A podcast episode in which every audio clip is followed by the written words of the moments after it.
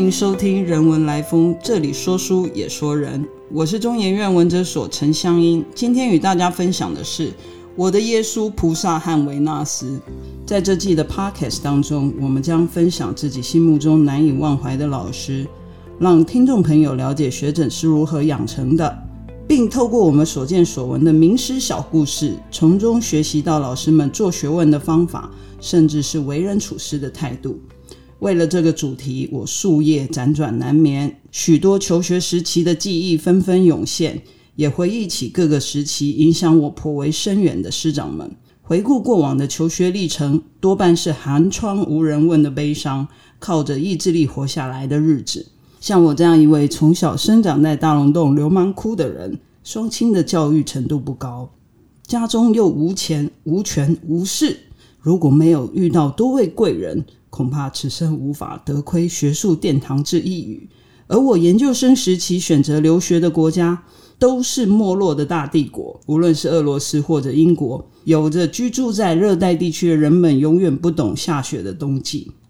但即使那段过程犹如伍子胥过昭关，顺道一提，我敢跟听众朋友们呢打包票，在俄国和英国念书，绝对不是像关公过五关那样，依照我的性格回首过往。那些曾经重如泰山的，现在轻如鸿毛，可以如同讲笑话般和大家分享我的经验。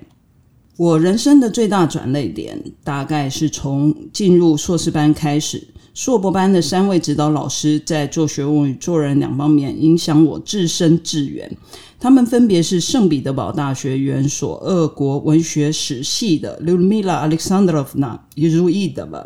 剑桥大学东方研究所的 Dr. Susan Daluvala，以及剑桥大学斯拉夫研究系的 Professor Emma Wides，这三位恩师对于知识追求的坚持，以及面对人文学科与人的思考与关怀之深切，以及处理人事时所展现出来的魄力、气度和手腕，使我难以忘怀，同时也望尘莫及。我将他们视为我求学路上的耶稣、菩萨和维纳斯。在这一集里呢，我将和大家分享那些年耶稣教会我的事。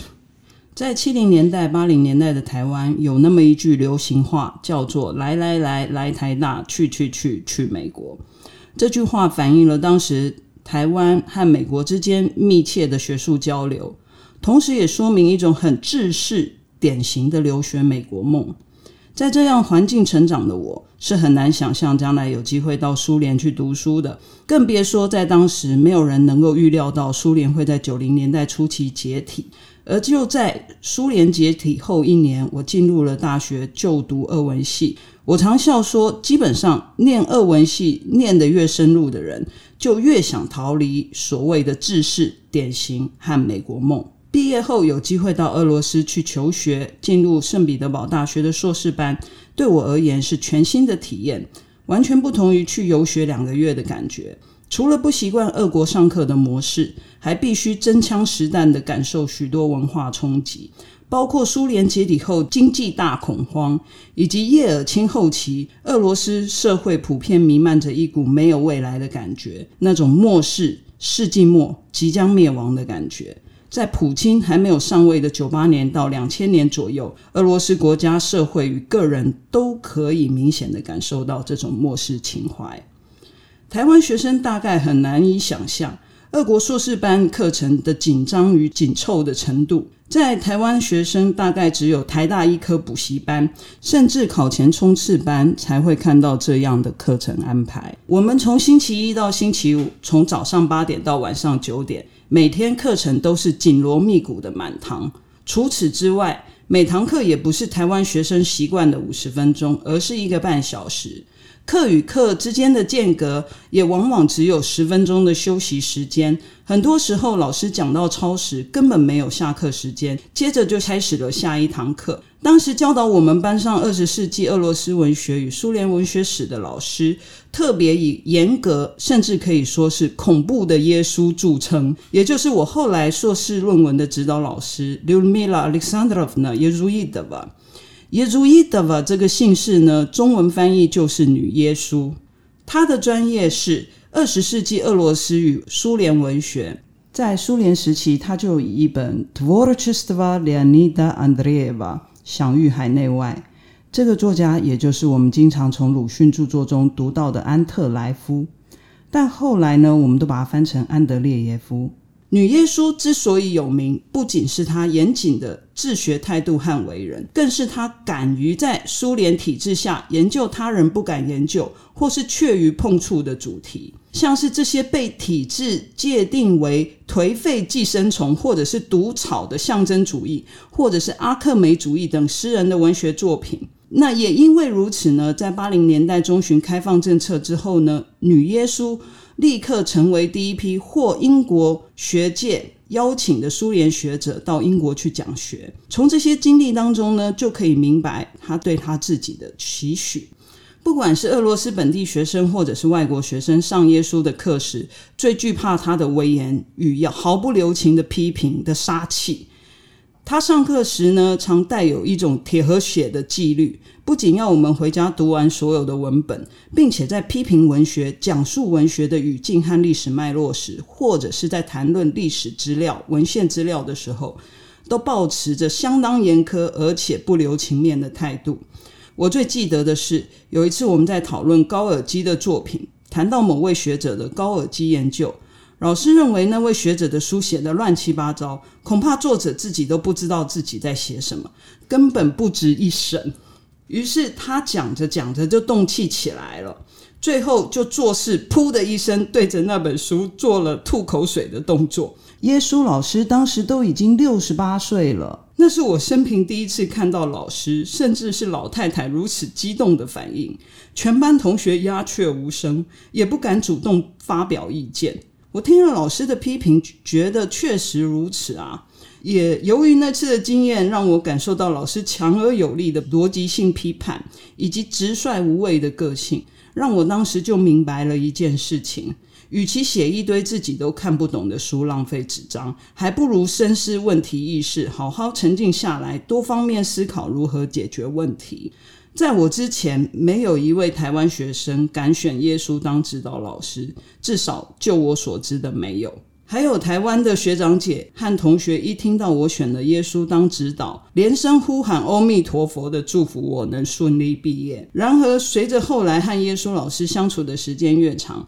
我就慢慢发现，老师其实具有一颗相当柔软的心，也让我明白，一个人的外表或外在，并不能代表他整体的样貌。不过，也许就是老师这样特别的作风、治学、律己和待人都相当严格和直率，而使他扬名于俄国与英国斯拉夫学界。所以，当年只要一提到耶稣的名号，在俄国与英国的斯拉夫学界，年纪较长的学者几乎无人不晓。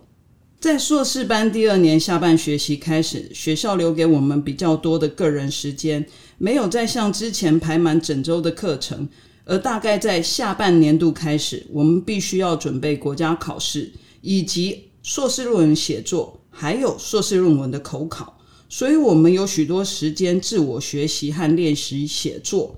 就是在那一段时间呢，我和耶稣老师开始有更多密集的联系。一个礼拜没有课的天数，他就会在早上八点把我叫到他家，进行一对一的指导。